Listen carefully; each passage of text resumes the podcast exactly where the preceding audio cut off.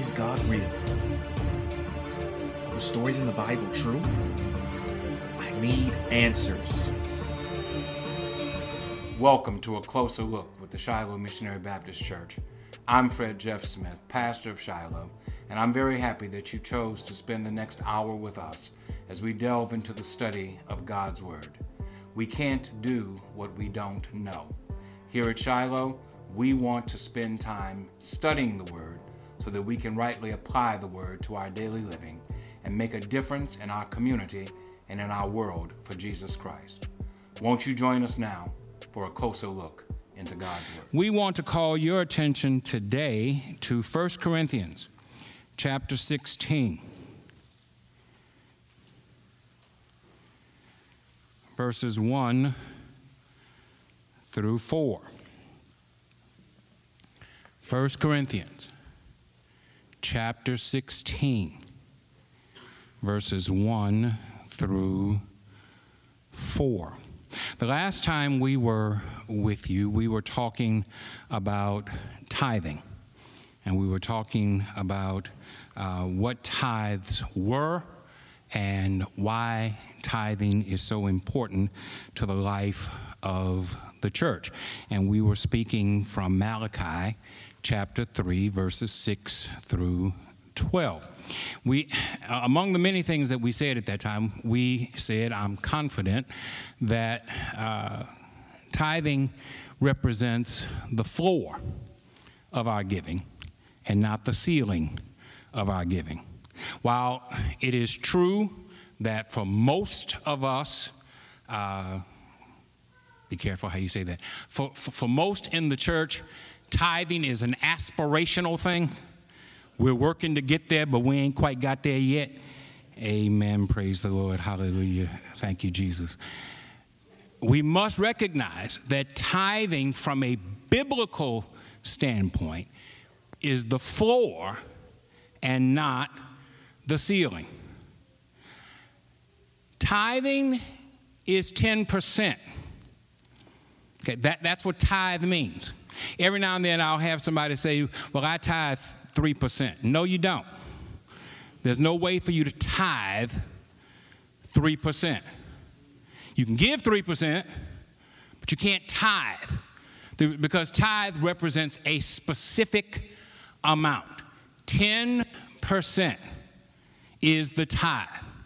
Tithe is, is just a, a, a, biblical word that means 10%. If you don't like the word tithe because it sounds too biblical for you, just use 10%, and then you'll know what the, what, what, what, what the floor is.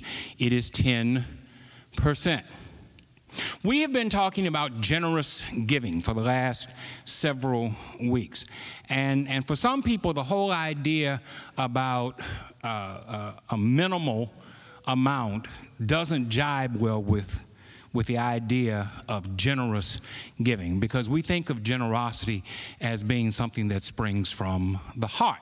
Well, it does spring from the heart, but it springs from the heart with an acknowledgement that it meets the need. It meets what God expects, it meets what God wants. Because God is the one who sets the standard. Does that make sense to you? You ain't got to get quiet. Yeah. I know it makes sense. I'm just waiting for you to tell me that it makes sense. It, it, it, has to meet God's standard. It is a form of worship, it is a tangible form of our worship before God. And, and, and, and if we are to worship God, then we must worship God in a manner that God says we should worship Him. And so we spent last time together talking about the tithe. Today, we're going to move from the tithe to something called systematic, proportionate giving. Okay? Will a man rob God? Yet wherein have you robbed me? In tithes and in offerings. That's Malachi. What does Paul say in 1 Corinthians chapter 16? And we're just looking at four verses. Regarding the relief offering for poor Christians that is to be collected, you get the same instructions I gave the churches in Galatia. Every Sunday, each of you make an offering and put it in safekeeping. Be as generous as you can. When I get there, you'll have it ready, and I won't have to make a special request. Then, after I arrive, I'll write letters authorizing whomever you delegate and send them off to Jerusalem to deliver your gift. If you think it best that I go along, I'll be glad to travel with them. Now, I want to be clear about what I'm saying.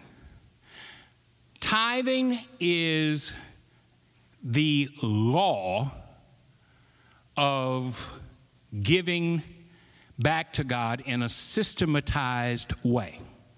We made it clear the last time we were with you that while tithing was incorporated into the law, tithing actually predates the law. You remember we had you turn to Genesis?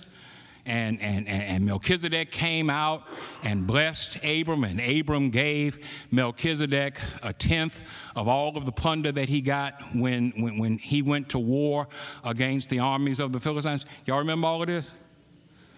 Y'all, y'all seem a little slow today. Well, you do know that there was no law in Genesis. The law doesn't come until Exodus. So when, when, when, when, when the first mention of tithing is done in Scripture, it predates the law. And it is a system of giving. 10% suggests a system of giving.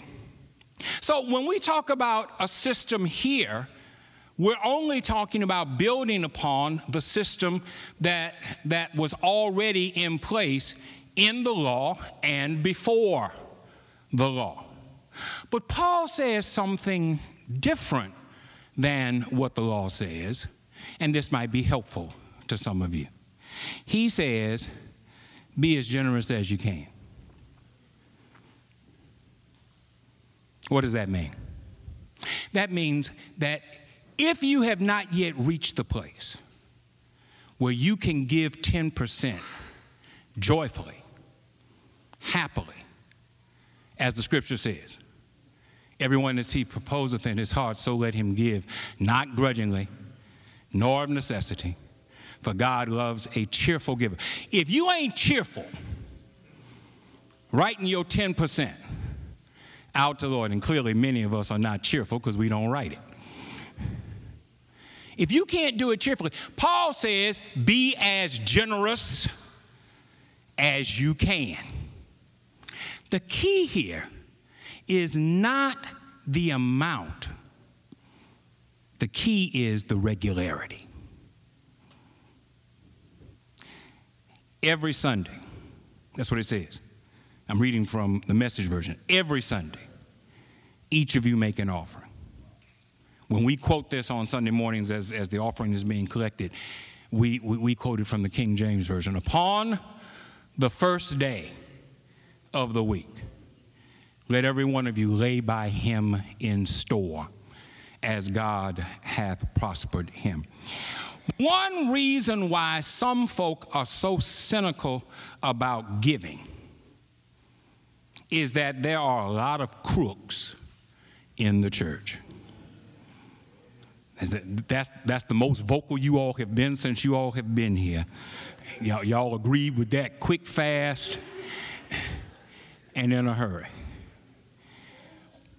One of the reasons why we are so cynical about giving is that there are a lot of crooks in the church.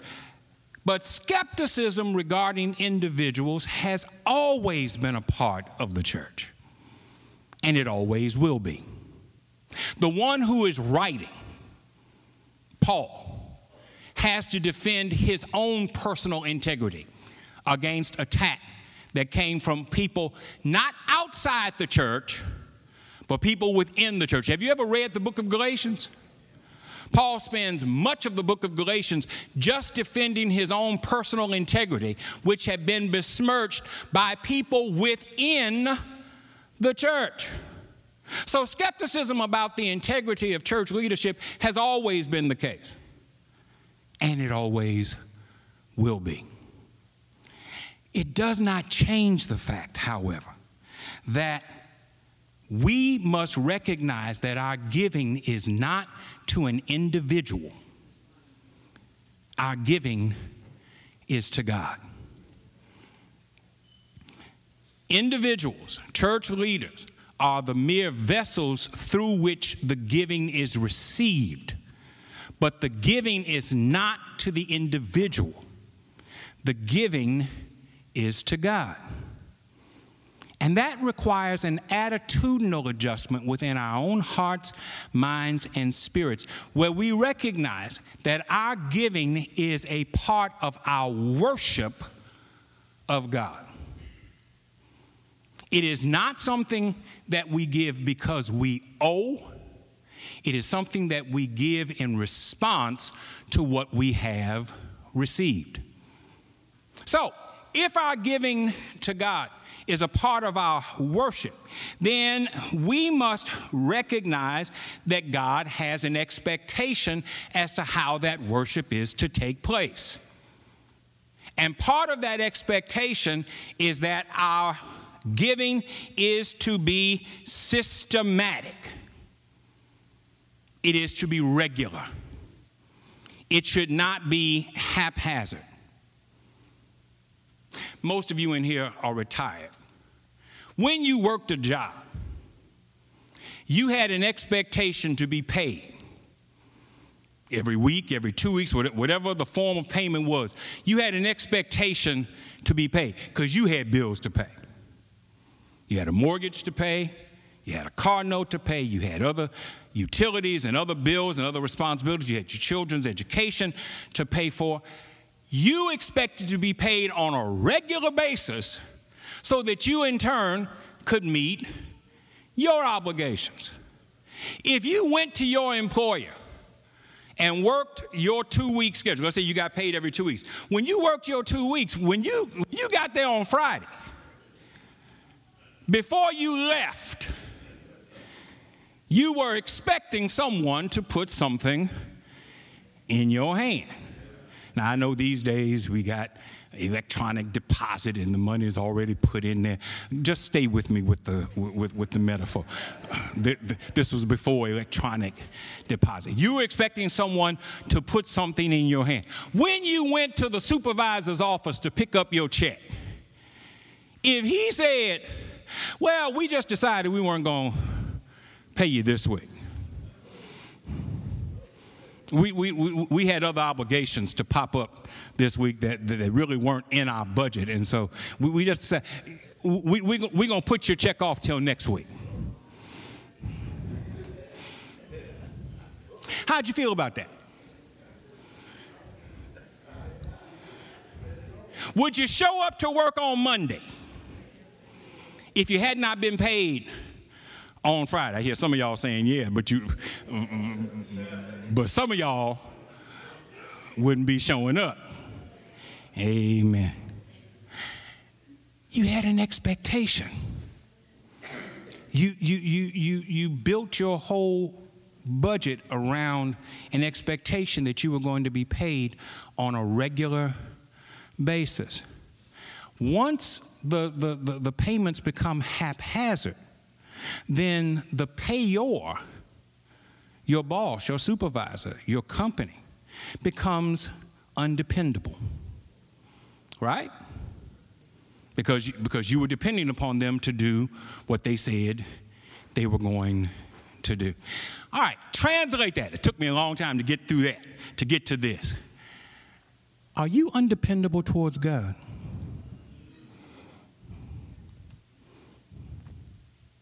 As upset as you would be if you went to your employer's office expecting a paycheck and he said, Well, I ain't got it for you this week, I'll give it to you next time I see you. And, and, and, and, and then he makes sure that you don't see him for a long, long time. That person becomes undependable. My question to us is, are we undependable toward God. That's where systematic comes in. That's where regular comes in. God is not a haphazard God. You know how I know? He woke you up this morning.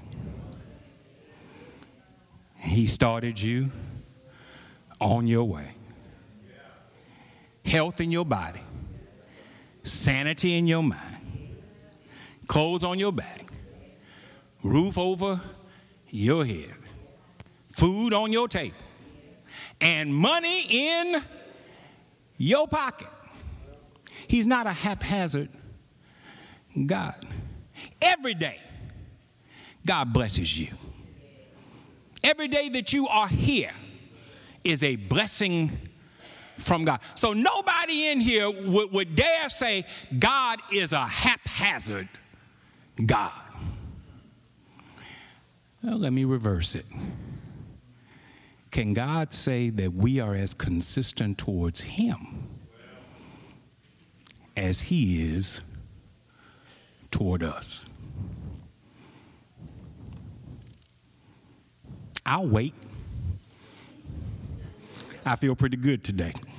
I, I can wait. The problem is we, we, we, we're inconsistent when it comes to God. I know that, and, I've said this more than once, I know that, that, that much of our religious life, much of our church life, is not built around theology, it's not built around doctrine, it's not built around Bible. It's built around culture. It's built around what, what we have been used to, what we grew up in. Many of us came from situations, came from church situations. We didn't have church every Sunday. You had second and fourth Sunday church, you had first and third Sunday church. You, you, you didn't go to church every Sunday. And some of us are still in the habit of going to church on certain Sundays and other Sundays, we ain't going to church. And that ain't built around Bible. And that ain't built around doctrine, and that ain't built around theology. That's built around culture. That's built around your experience. In this church, I grew up in this church, so I know what I'm talking about. In this church, third Sunday is off Sunday.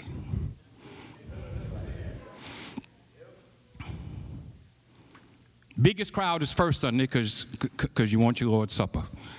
You, you want to make sure that if you die, you have had your Lord's Supper before you before you died. Traditionally, second Sunday was, was, was a Sunday that the young people's choir sang.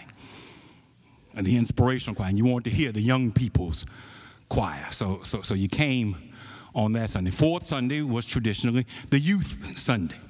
And, and everybody wanted to see their child do their part on Sunday morning. Go ahead, baby. See my baby up there? My baby did so well. I'm so proud of you.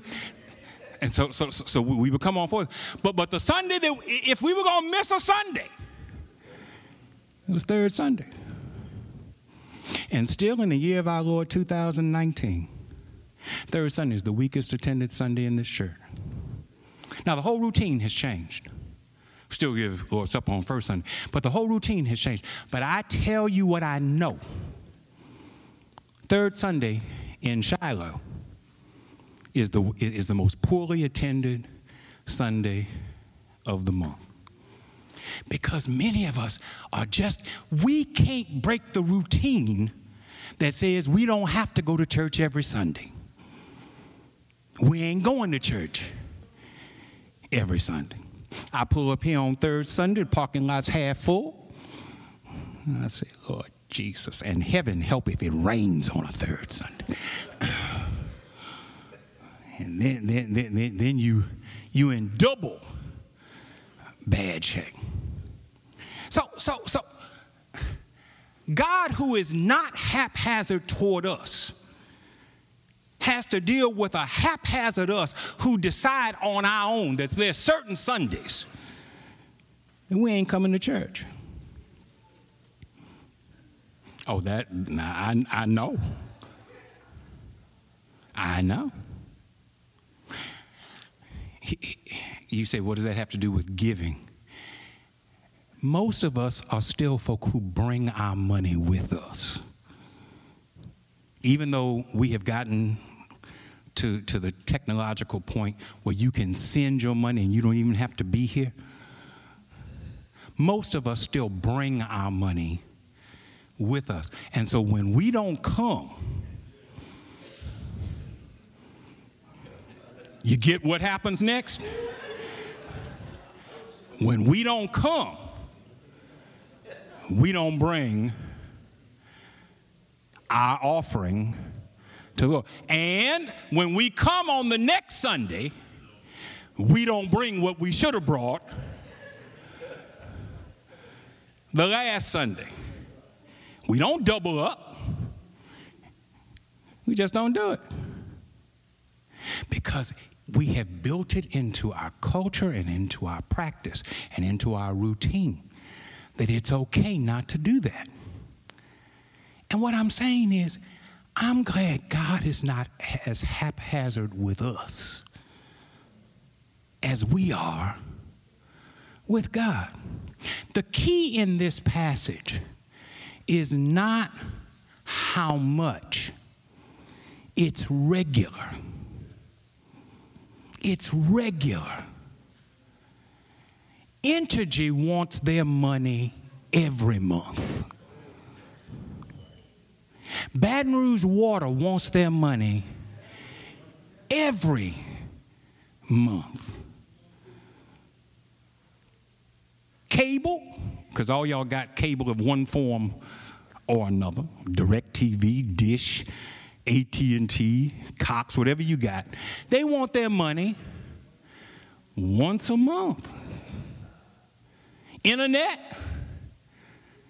want it every month. It's a terrible thing to go turn on your TV and, and, and, and, and the screens all say the same thing, no matter what channel you on. Because they will shut you off. And they ain't even got to come out to your house no more to shut it off. You don't pay the bill, and every channel has the same thing on. Because they want their money every month. Mortgage every month. You got your child in private school every month. Got your child in college? If you can't pay it all up front, they got a deferment plan. And you know what they want? They want you to pay that deferment plan on time. How is it that we can be so dutiful, so responsible towards all of those things and be haphazard toward God? The key here is not the amount, the key here is regularity.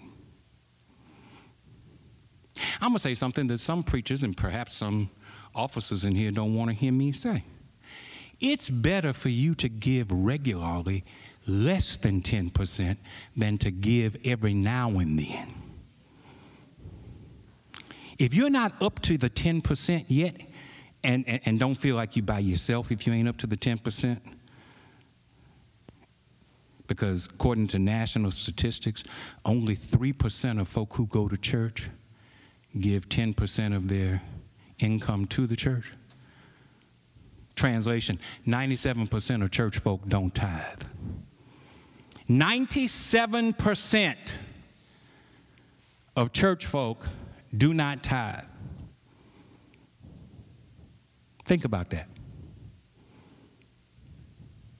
It, is, it would be better for you to give what you can give and what you can cheerfully give on a regular basis than to not give anything at all. Because when you fail to give, you are cutting yourself off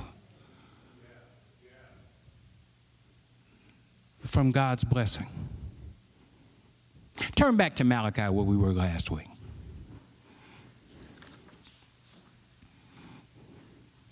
This is bothering some people. That's good. Sometimes you need to be bothered. Turn back to Malachi chapter 3, starting with verse 8. begin by being honest. Do honest people rob God? But you rob me day after day. You ask, How have we robbed you?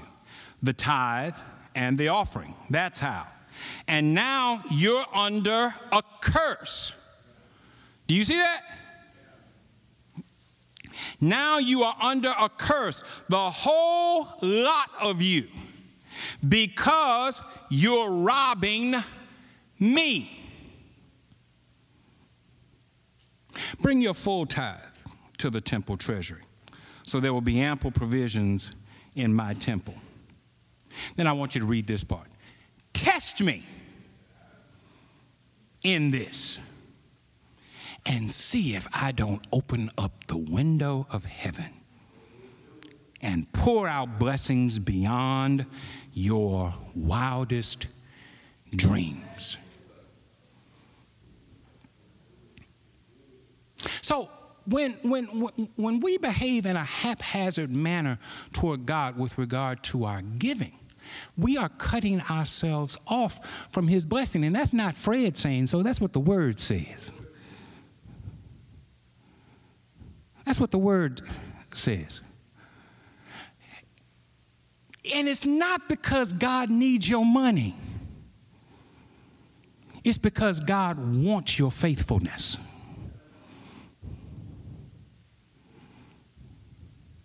He's faithful towards you. Why can't you be faithful toward Him? There are certain things that, that, that, that, that God expects of His disciples. God knows who we are and what we are. Scripture says He knows that you're dust, He, knows that there ain't much to you. But He says, even though there ain't much to you, there are certain things that I know you can do if you put your mind and your heart to it. And one of the things you can do if you put your mind and your heart to it is be regular and consistent in your worship of me. Now, let's go back to Sundays that you take off. For, like I say, for most of this church, it's third Sunday. You got your own Sunday that you have made up your mind you ain't coming to church.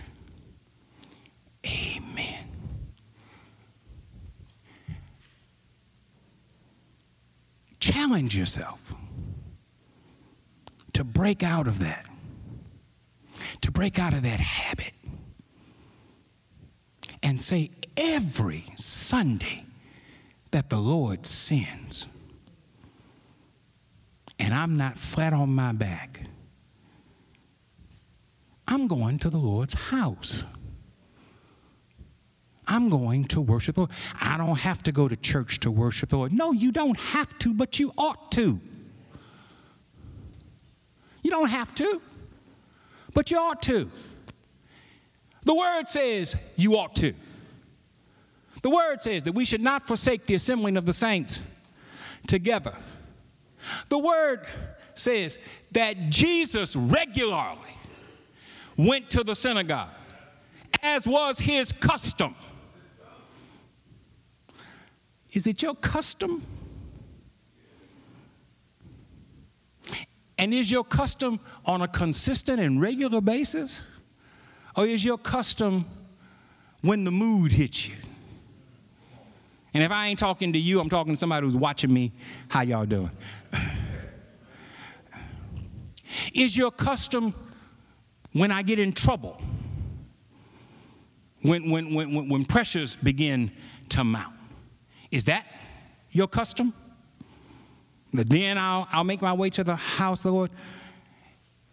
If you start coming to the house of the Lord on a regular basis, then you'll find that it's not hard to talk to the Lord and get from the Lord when trouble. Now, trouble's gonna come whether you come to church or not.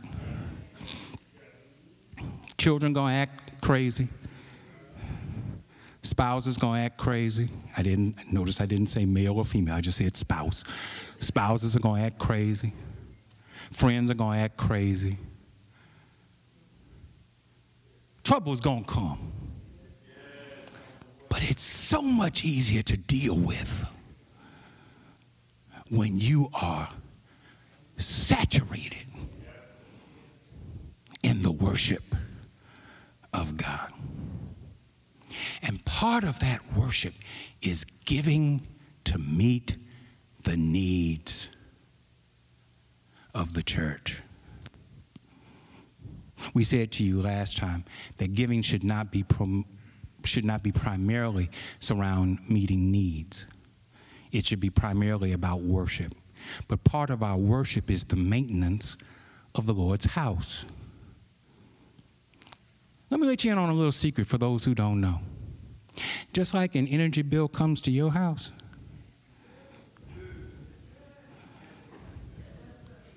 an energy bill comes to this house.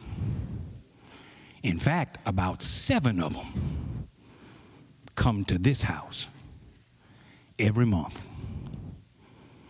Just like a water bill comes to your house, about three water bills come to this house every month. Air conditioning costs. Y'all want to come in, you want to be comfortable.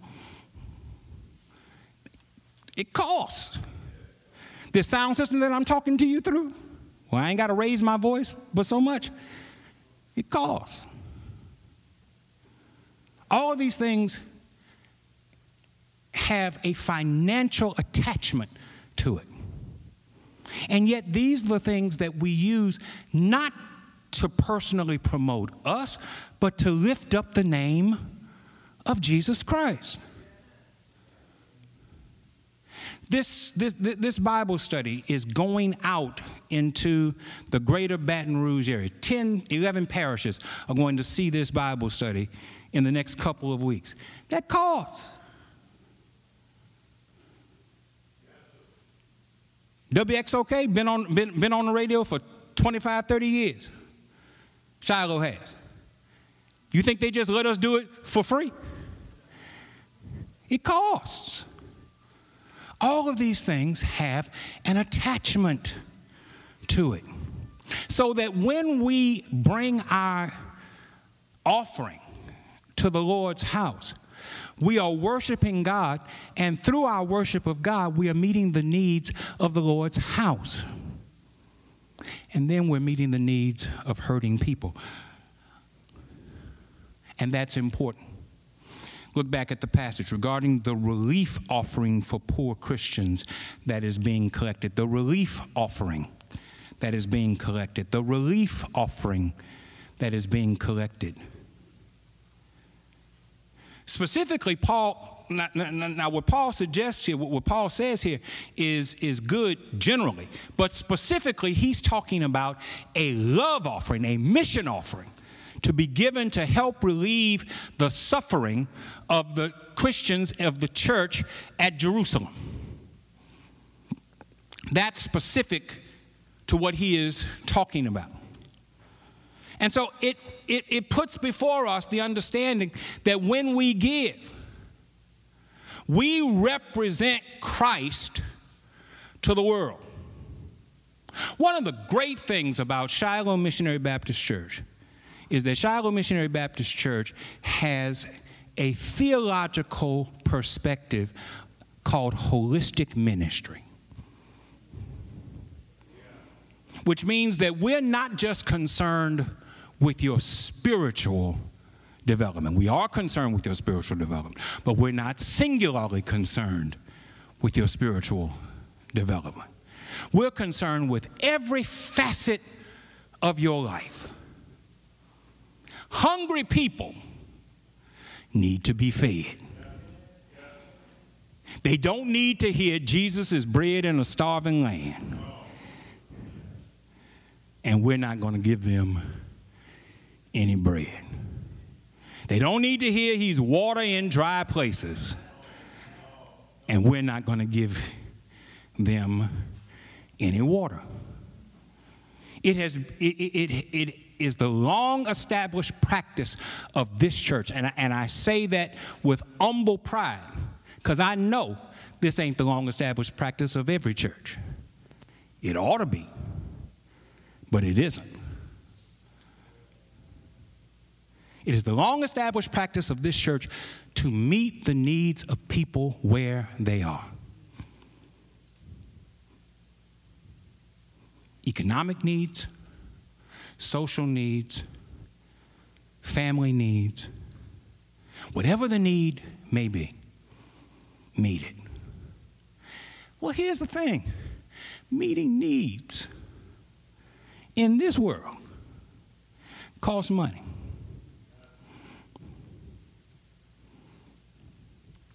It's, it's hard to meet needs without money in this world. Now, now, now, now, there is a world that all of us are going to. You ain't got to worry about no money. But I'm putting that off for as long as I can. I, I, I ain't in no particular hurry of getting to that world.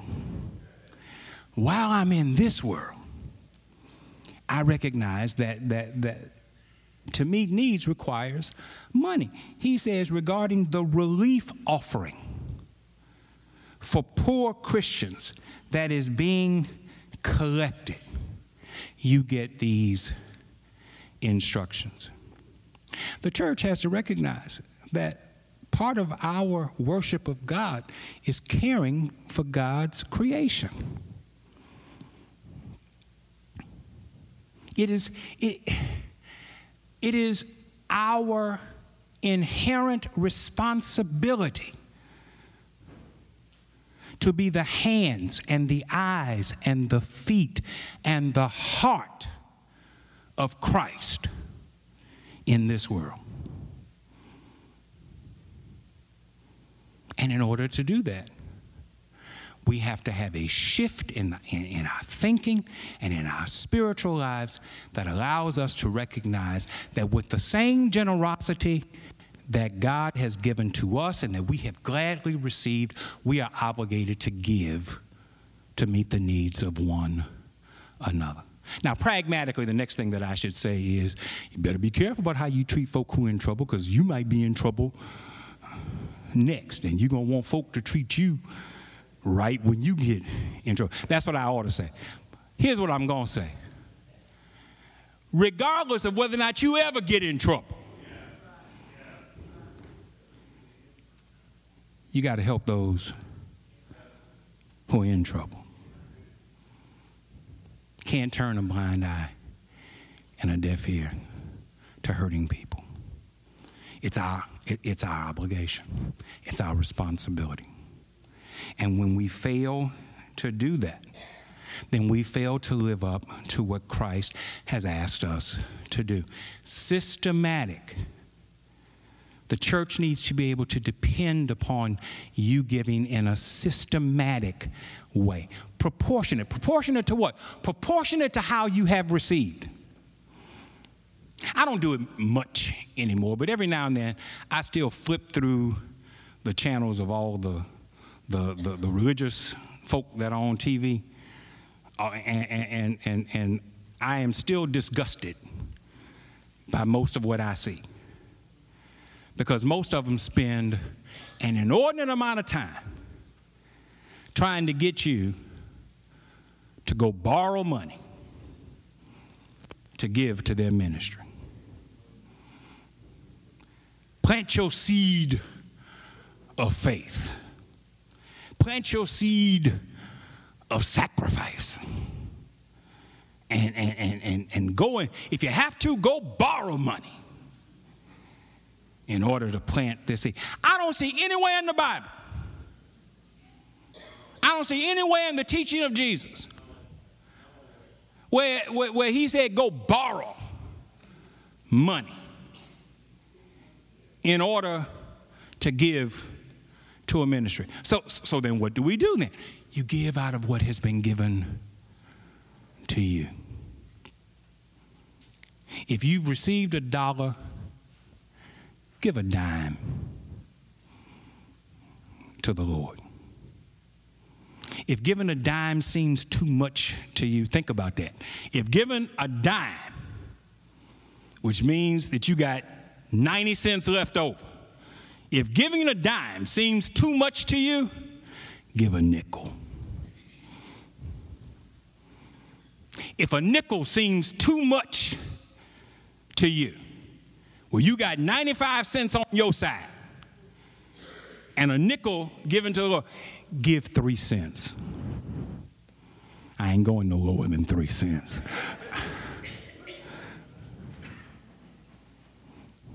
My point is this whatever you give to the Lord, you should give it from a genuine spirit of worship. And, and, and in total honesty, I don't know your, your, your, your financial responsibilities. I don't know your posture, just like you don't know mine. But I do know this. Ever since I was a small child, I have been giving to the Lord. My mother, not my daddy, my mother taught me how to tithe. My allowance when I was a boy, age of seven, I went to my parents and said, I need an allowance. They said, You don't do nothing. so, what you need an allowance for? We negotiated. I was going to do some things, and they were going to give me an allowance. And my allowance when I was seven years old was $2 a week. And of, uh, uh, uh, of that $2, my mama would make me take a quarter and put it in church on Sunday morning. My mama taught me at the age of seven that 20 cents of that $2 was my tithe, and the other nickel was my offering. I have been tithing ever since I was seven years old. And I ain't gonna sit here and lie to you and tell you I always wanted to tithe. I ain't gonna sit here and tell you that it was always easy to tithe. But I will honestly say, I have never not tithed. And you can look at me and tell I ain't never missed a meal. I ain't never been hungry. I've had folk take food off my table, and yet I was still able to eat the scraps. I've had folk try to put me out, and God always opened a door. And I'm not saying that it was solely because I tithe, but I'm saying it's because I showed in a tangible fashion that my trust was in God. Let me tell you something. You can't trust folk. I don't care who they are. I don't care how much they claim to love you. I don't care if they live in the same house with you. I don't care if they have the same blood as you. You can't trust folk, but so far. How dare he say that? I didn't say it. Micah said it. Micah, prophet Micah, says, Be careful of even the one who lies in your embrace. He says, Sons dishonor their fathers, and daughters dishonor their mothers. That the enemies that one has are the members of their own household. So I've learned, not, not just from, from what Scripture says, I've learned from life experience. Be careful how much trust you put in folk. But I've also learned this. Whereas I can't trust folk, I have complete confidence in God. Complete, total confidence in God. I don't always like what He does, I don't always like the way He does it. Sometimes He moves too fast, sometimes He moves too slow. Sometimes I feel like Job. I look ahead, I look behind, I look to my left, I look to my right. I can't find him nowhere. But guess what? He has never, ever let me down. And I want him to be able to say of me, he's a lot of stuff. He's difficult. He's hard headed. He's obstinate. I just said the same thing three ways difficult, hard headed, obstinate. He wants to have his own way all the time. Four things, same thing. But you know what? He was faithful.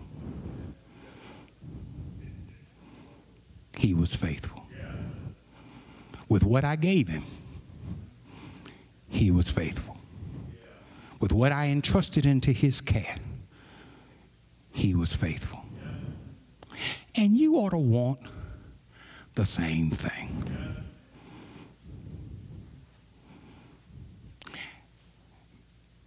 Enjoy your life. Like I said earlier, most of you all are in retirement. Enjoy your life. You've worked for it, you've earned it. You ought to enjoy your life. But don't don't get so caught up in you that you forget about God. Don't get so caught up in you that you fail to recognize that you still have the capacity for growth. You, ha- you have the capacity to be better today than you were yesterday. All this, I'm too old to change now. I've been doing it this way for the last 40 years, and I ain't about to change. Now, shame on you if you ain't about to change now. 40 years ago, y'all drove cars with a shift in it. Right? A shift and a clutch. Right? That's all right. Y'all can be quiet. I, I, I, can talk. I got 12 minutes left. I can talk all 12 minutes. Y'all, y'all drove a car with a shift and a clutch.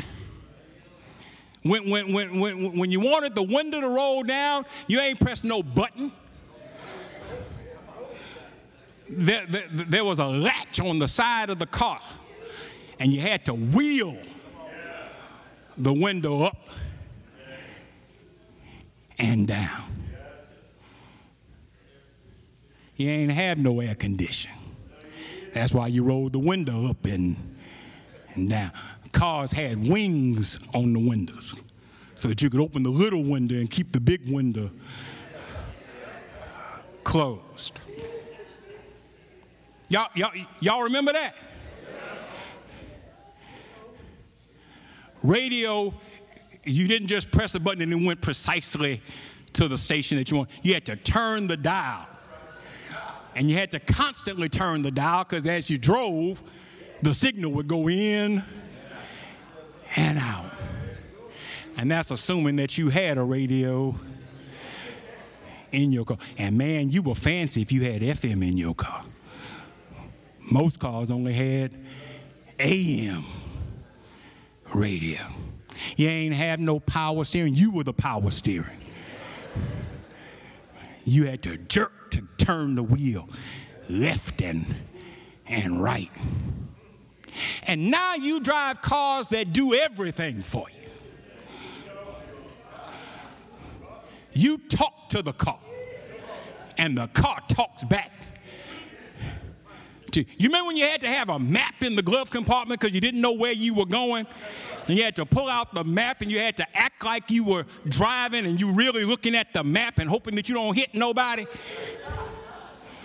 Now, before you take off, you punch in an address. And the car says, in 150 feet, turn left.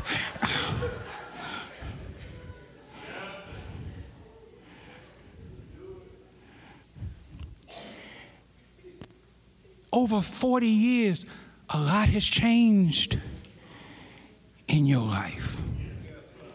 Remember 40 years ago when you had fans in every room? I ain't talking about the decorative ceiling fans, I'm talking about fans in every room. Some of y'all had window units. Central Air was, was, was living in high cotton. And now you got air conditioning where you can punch it up on your cell phone and set the thermometer that at 3:49 p.m. the temperature should drop to this. A lot has changed in 40 years. Remember ice trays? You had, to, you had to take an ice tray and fill it up with water and put it in the freezer and wait three hours before it got frozen and then pull it and hope that you don't cut yourself on the metal to only give you 12 cubes of ice. Heaven help you if you had six people there because you ain't have enough. And now you got refrigerators that make ice all day long. God has changed in 40 years. Remember black and white TV sets?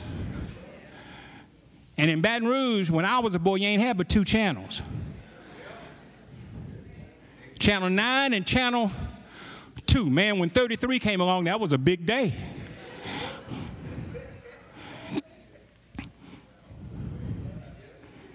Now you got 500 channels with nothing on any of them that you pay money for every month. You ain't got to worry about tube TVs no more.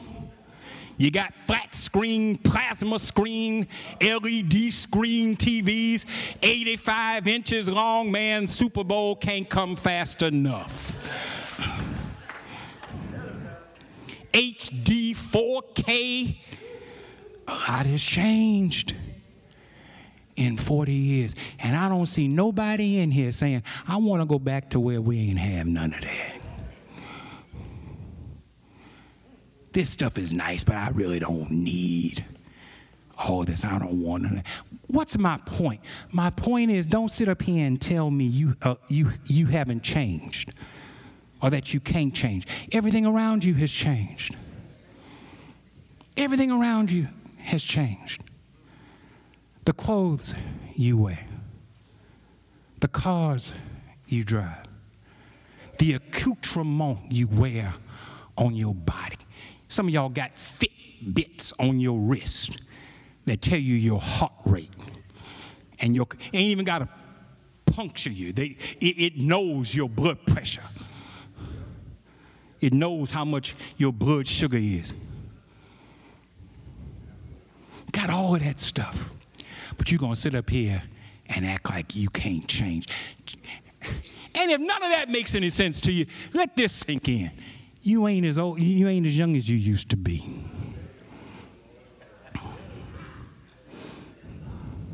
Forty years is a long time. Forty years is a long time.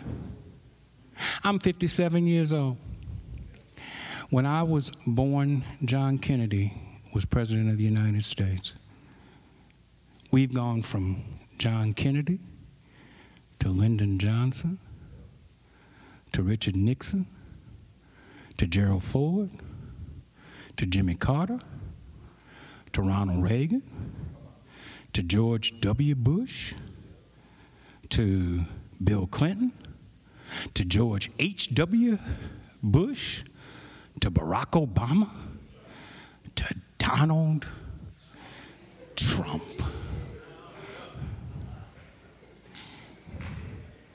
A lot has changed. In, in, in, in, in my little short life, a lot has changed. Gonna sit up here and talk about you can't change, you can't get no better. If you can't change, then shame on you. If you can't recognize that what you've been doing hasn't maximized who you are and who God has made you to be, then shame on you. If you can take all that God has blessed you to enjoy and not return in worship to Him in a tangible expression with your gift, if you can't trust God with a portion of what He gave to you, because by the way, everything you got comes from Him.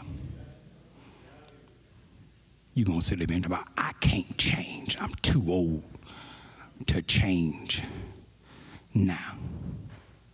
Sister Xavier Jones, 90 years old.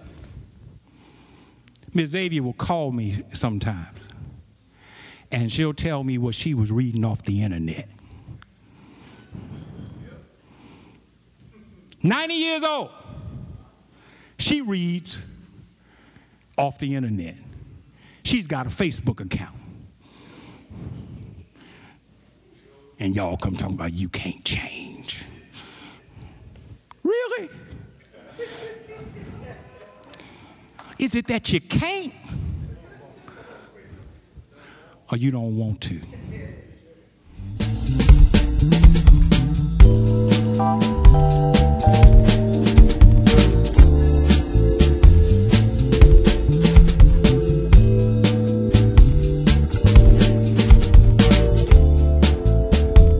always a prayer aspect uh, because anytime you do something for the Lord, uh, you always want to seek His guidance. Uh, after uh, after praying, though, it's, it's a combination of things because uh, one, you want to, to try to unify your audience. Uh, you want to unify them in a way that doesn't offend anybody, but at the same time, you want to be able to offer like a fresh experience. so a lot of a lot of the the, the, the people that we're ministering to goes into that that factor.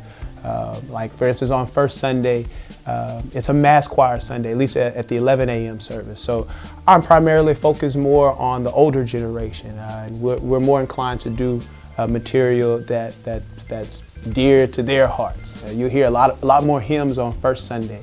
Uh, as opposed to maybe like the second Sunday. Second Sunday is, is ge- geared more towards our youth, our young adult, and our children.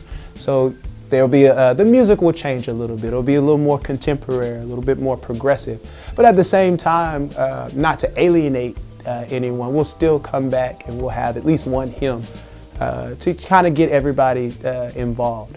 And I think at the end of the day, it's uh, it's that healthy mixture that kind of sets even this church apart from from other churches, other services, even even other denominations. we're not afraid to, uh, to do contemporary music and in the same tone do a, a spiritual or a, a, good old hymn, something like Amazing Grace or How, How Great Thou Art. Uh, and I think that all goes into our preparation process. The fact that we're just not afraid, we, we'll try anything.